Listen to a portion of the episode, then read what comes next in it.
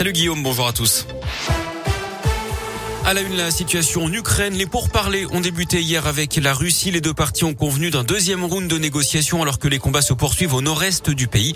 La communauté internationale continue de mettre la pression sur la Russie avec une enquête de la Cour pénale internationale pour crimes de guerre et crimes contre l'humanité, mais aussi de nouvelles sanctions financières et sportives. La Russie a par exemple été exclue de la prochaine Coupe du Monde de foot au Qatar en novembre. Le comité international olympique demande lui le bannissement des athlètes russes et biélorusses de toutes les compétitions sportives internationales. L'Union L'Union européenne a également ajouté le porte-parole du Kremlin et des oligarques à sa liste noire, des personnalités sanctionnées par un gel de leurs avoirs. Hier, Emmanuel Macron lui pu de nouveau s'entretenir avec Vladimir Poutine par téléphone. Le président russe a redit ses exigences, reconnaissance de la Crimée en tant que territoire russe, démilitarisation et dénazification de l'Ukraine, qu'elle de son côté réclame un cessez-le-feu immédiat et le retrait des troupes russes de son territoire. Dans la région, cet incendie au centre de rétention administrative de Lyon-Saint-Exupéry hier vers 18h, quatre personnes ont été intoxiquées par les fumées. Deux d'entre elles sont dans un état grave et ont été hospitalisées, mais leurs jours ne sont pas en danger d'après le progrès. Une enquête est en cours pour déterminer les circonstances du sinistre qui pourrait être d'origine volontaire. L'intervention a mobilisé plus de 90 pompiers et une quarantaine d'engins. Trois personnes soupçonnées d'avoir mis le feu à des draps ont été placées en garde à vue. Les policiers municipaux de Lyon en grève aujourd'hui. Quatre syndicats dénoncent notamment des salaires trop bas et de mauvaises conditions de travail. rassemblement est prévu à partir de midi devant l'hôtel de ville.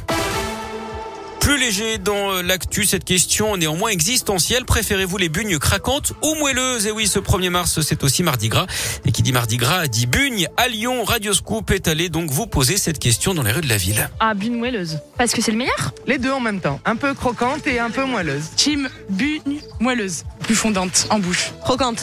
Ah, je les veux moelleuses, moi. Moelleuse. Plutôt moelleuse. Avec bien du, beaucoup de sucre euh, glacé dessus. Croquante. Je préfère les bugnes moelleuses. Désolée, je les aime pas. Et voilà, comme ça, c'est réglé. Vous retrouvez l'ensemble de vos réactions sur notre page Facebook. Après le gras du mardi, un peu de sport avec le tennis et l'Open 6e sens métropole de Lyon. C'est mal parti pour les Françaises. Alizé Cornet et Elsa Jacquemont, toutes les deux étaient éliminées d'entrée hier. Aujourd'hui, on suivra l'ambassadrice du tournoi, la lyonnaise Caroline Garcia, mais aussi Christina Mladenovic ou encore Océane Dodin, Radio Scoop et partenaire de l'événement. En basket, je vous rappelle que le déplacement de l'Asvel au Zénith Saint-Pétersbourg ce soir est annulé en Euroleague à cause de la situation en Ukraine. L'Euroleague qui va devoir statuer prochainement sur l'avenir des clubs russes dans cette compétition. Même chose probablement pour l'Open 6e sens qu'on vient d'évoquer. En foot, le début des demi-finales de la Coupe de France. Nice reçoit Versailles, club de 4 division ce soir à 21h. Et puis le but de Lyon contre Lille dimanche soir à Dessine aurait dû être validé. C'est ce qu'affirme le directeur technique de l'arbitrage français, Pascal Garibian. Le but inscrit par Lucas Paqueta avait d'abord été validé par l'arbitre avant d'être annulé. Pascal Garibian reconnaît une erreur.